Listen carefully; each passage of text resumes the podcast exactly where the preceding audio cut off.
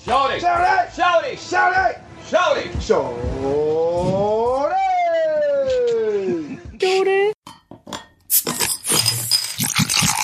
Drink beer. Think beer. You're listening to Brew Bloods. All right, welcome to Root Bloods, yet another shorty. Uh, we've been kind of lazy as of late, not doing full episodes, but uh, We should be back on track here in the next week or two. yeah, between the holidays and vacations and lazy general laziness, uh, it's just been one of those things. Especially a lot of laziness. That's a been lot the big of laziness, yeah. A lot of lounging back with uh, nothing but underwear on, laying on my uh, my fainting couch. thing. But we normally have that. I mean, that's our normal attire for every episode. Right, it's normally how we record. just nipple tassels and, and boxers. Usually have just little parts sticking out. You know, it's a little awkward. A little, little bit, Little brain coming out. just gently poking out. right. No, not- tastefully, but Not you not know, at full mast. Right. Just- I mean, it's tasteful hanging. tasteful hanging. Exactly. It's, like, yeah, it's got a little hat on it. That's why we don't do a video version of this. Maybe we should. Maybe. Maybe we get a lot more. If uh, you'd like downloads. one, let us know. But yeah, we'll do a video podcast of it. um, we are at uh, Good Friend today in East Dallas. Uh, it's one of our hence the background noise and music and everything. it's one of our favorites uh, local eateries. Uh, they've been they were kind of when they come around 2011 2012 Uh, yeah, I believe so. Right around the I'm time. honestly not exactly sure because I know they've been here a couple years before we moved down here, and that was we've been down here since 2013. okay so it was Um, 2011 2012 Yeah, I was going to say this area used to be a little shady. yeah Uh, there was a taco joint called uh, Good to Go that was around Yeah. here, and then that uh, that was the first kind of normal business that was down here. but before that it was a uh, a prostitution uh, hub and uh, heroin and meth hub uh, Well, Good to Go has since closed, and they touted in their article that they were Yeah. the first owner out of three that did not get shot and killed. So that tells you what was over. I believe it was some kind of biker bar or something be- uh, before that was a little shady. Yeah. But uh, this is definitely gentrified since then. yeah it is uh, maybe we can own it next and we'll be the next ones to get shot and killed Yeah, good to go absolutely. Um, yeah, so uh, Good Friends kind of came along at the uh, really when the craft beer movement started in Dallas, the craft beer revolution in Dallas. They came along about the same time. It was still kind of in its infancy, Yeah. the, the But it- local scene, but we the were local starting to scene, get yeah. other stuff outside of the state more at that time. and they they kind of came in at the exact right time, and I think for a long time it was it was always super packed, and I think it's kind of leveled out now to where it's like a comfortable crowd level. Yeah, I mean, you come here Friday, Saturday night. It's Still still packed. still super packed. Uh, most nights during the week, the bar specific, Yeah. uh, kind of hard to find a seat. Yeah, But uh, yeah, you can like today we're here on a Sunday. There's a decent amount of open seating. Not to not to diminish that they're not busy. Mm. No, and no, plenty no. busy. I- I but know. yeah, it's it's definitely it's a little more reasonable now. yeah, it's e- it's easier to find seats on Sundays and stuff. Uh, but yeah, we like, we like coming here. They always have a great rotation of local um, draft beer or craft beer, and uh, they get some rarities from out of the state, like uh, Epic's Big Bad Baptist number fifty five, which they made um, with our local one of our local coffee roasters, uh, Cultivar, who's across the street here. Who is now uh, actually with Good Friend and Yeah. their new location that uh, they opened up a Good Friend package store, which is kind of a sandwich slash breakfast shop Hmm. with uh, you can buy bottled beer and inside of there, uh, Cultivar used to be in the uh, before mentioned Good to Go Taco. Yeah. Moved across the street. Uh, and when I say across the street, it's like a tiny little street. Yeah, Um, and they moved over there, and they now have a lot bigger area, and I think that's probably helped the package store as well as Yeah. Cultivar both. yeah, absolutely. Yeah, maybe good to go or return to a prostitution ring now. It'll become a new the Uh, Maybe so. maybe craft craft prostitution. If not them, maybe Garcia's hairstyle next door. Maybe so. So uh, we thought we'd do a shorty because there's a, uh rarity. We've talked about this one before when went to Big Texas. I think our first year. Um, we but we were so hammered at that. It's hard to point. remember because we also did that was the drunken interviews. That's the one uh, Michael Patacolis likes to reference. Um, we also uh, it was the same- beat down Win Bims Yeah. from Lakewood. So that was that wasn't our best review. I think this will be Yeah. a little bit better review because uh, we actually have some sobriety going into this. Uh, yeah, we're coming off a 12 step program. That's what really why we've been so lazy. Um, right. But that was supposed to be for off. air, yeah. but well, That was going to be our tell all book. Brew Blood's behind the scenes. Hanging brain, my road to sobriety. the liver failure years. right. so yeah, we're talking about uh, Franconi's ice block, and I know we haven't formally covered Franconia, but deal with it. We've covered Franconia before, But not in a, not in our usual formal Um, yeah. uh, tuxedoed manner. I think the most formal we got was a face off of Oktoberfest beers. Oh, that's uh, right. Maybe year before last. I think so, you're right. I forgot about that. yeah. Yeah. So You're we right. did cover their their Oktoberfest, but we Okay, well, haven't- screw, screw me. yeah. So that was kind of an official covering. We Yeah. haven't done an isolated Franconia episode yet, Right. Maybe we will down the but line. this kind of is one. Um, this is their Eisbach, and it's a uh, powerful beer to say the least. They only pour this in five ounces, and they only make this. Uh, do they make this once a year, or is it they make it every Um, other year? not now? even once a year. It depends on when the first freeze hits. So, Okay. uh, for example, twenty, I guess the end of 2015, Right. uh, when we had like the most mild winter of all time. He didn't make it at all because it wasn't cold enough. But anytime it does get cold enough, he literally puts this outside, and Yeah. packs it on ice, and lets it go from there. And yeah, this thing is sitting at a nice whopping 27%. so- Yeah, which is uh, far above the usual icebox. So the way icebox work is when they go into fermentation, they actually pack it in ice near the end of the fermentation process, and then when ha- what that happens is the ice crystals start to form and they drain off the liquid because obviously alcohol doesn't freeze that fast, but the water does. Right. and so they uh, they drain it off and be, it obviously becomes thicker, and then alcohol becomes more concentrated. But I think the norm, at least according to the German Beer Institute, is around ten percent. Right. So twenty seven percent is Yeah.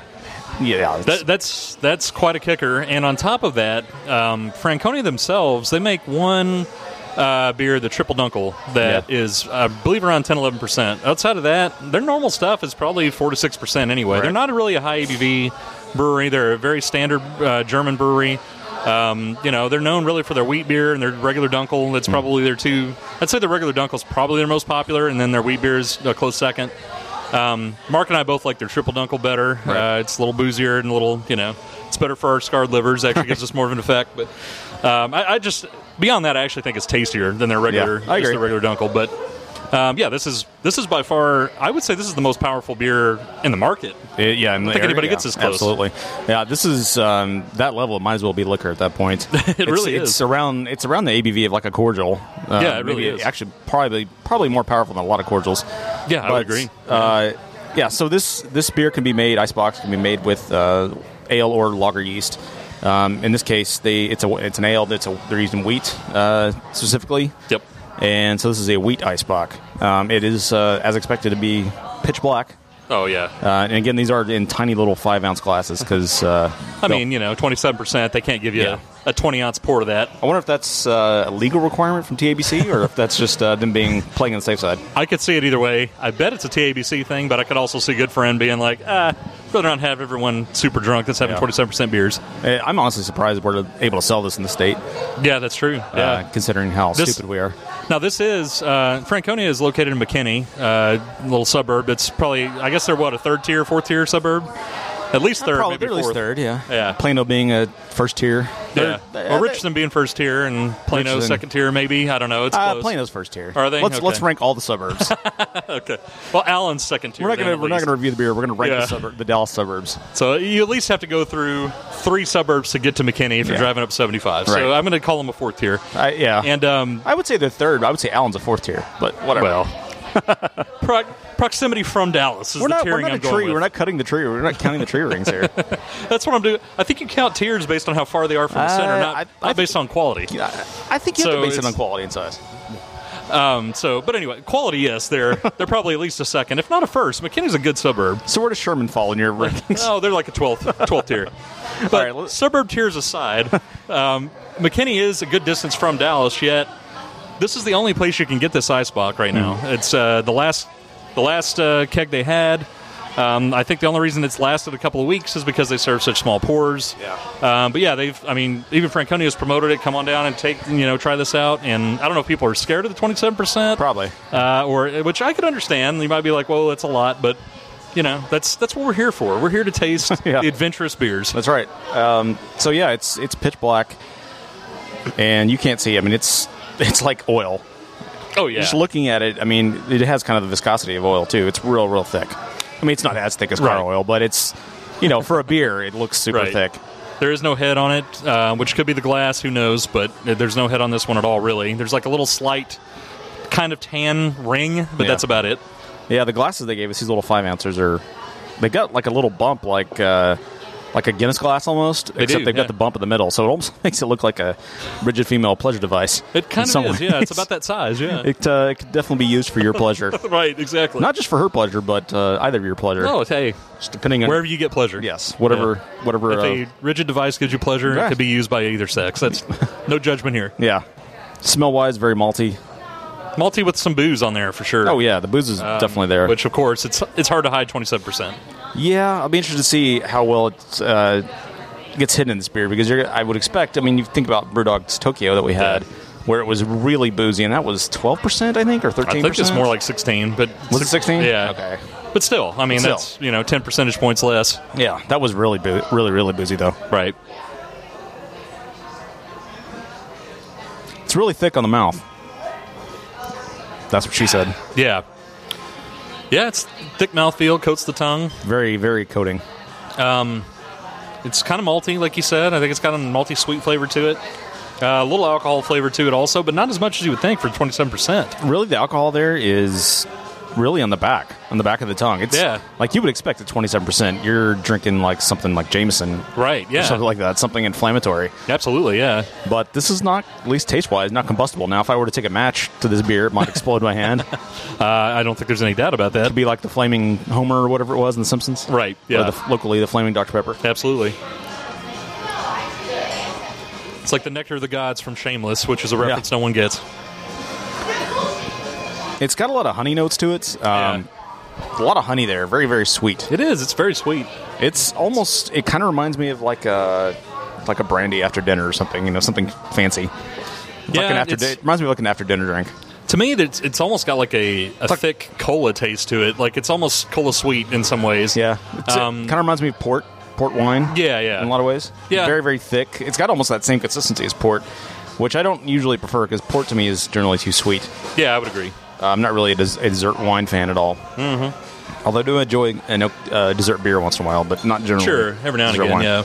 but yeah, right. It definitely reminds me of port in a lot of ways. Yeah, I would agree with that. Yeah, uh, but it's it's really smooth. Um, uh, it's it's not.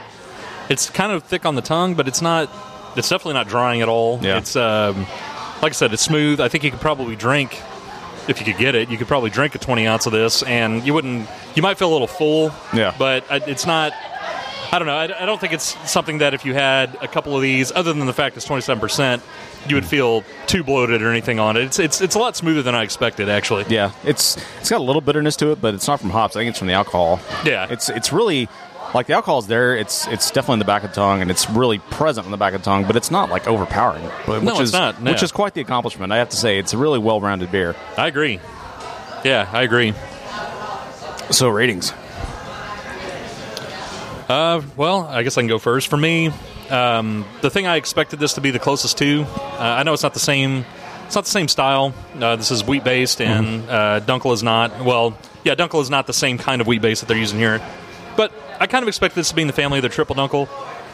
And you know, like we said before, that's probably my favorite Franconia, regular Franconia beer. They also make a great double IPA when they make it, but um, it's one of the smoothest uh, double IPAs I've ever had. But yeah, their their triple uh, their triple dunkel's really good, and I think this is kind of similar to that. Um, it's not. This is boozier and sweeter than that, and it probably has to be sweeter than that with all the booze.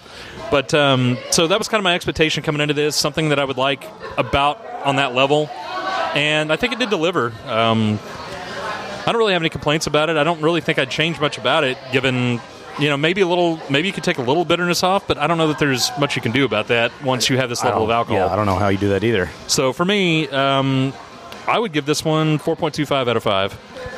Yeah, I'm going to call this beer because appropriately so. Bob's Big Boy um, got a nice round belly on it. It's a it's a really well rounded beer, and it's uh, it's big and bold. And I'm very I'm very happy that they were able to mask the alcohol so well. Um, and like I said, you really get it on the back of the tongue. It's, it's really more of an aftertaste than Yep. anything else. Up front, it's uh, it's thick, a lot of, lot of honey in there, maybe molasses. Like I said, it reminds me of a port wine. So if you enjoy port wine, you're probably going to enjoy this if you can find it. I know we're ex- this is hyper local, and unless you're in Dallas, you're not going to have a chance to get this. But um, if you ever have a chance to, I would highly recommend it. And I think it's a very uh, very accomplished beer, and I think uh, Dennis should be proud of himself for this. I'm going to give this one a 4.5 out of five. Oh, nice. All right, well, we'll catch you guys on the next episode. We um, We are going to finally get back in the regular rotation of things. Uh, hopefully, we've got an opportunity coming up this Wednesday with Breckenridge. I know they're big beer now, but uh, they used to be a craft brewery. Yeah. And so we're going to talk. We're going to hopefully get a chance to talk to them. Uh, they're going to be in town doing some big event. Absolutely. So we're, we're going to talk to their culture czar or something. like Culture that. czar, yes. Culture czar. That- you can tell they're big beer when they have a culture czar. Yeah, exactly. That's the thing. His- I think his name is Tebow, and I don't. I don't think it's Tim Tebow, but we won't know until we get there. Right, absolutely. All right, we'll catch you guys on the next episode of Brew Bloods. Probst. Probst. Thank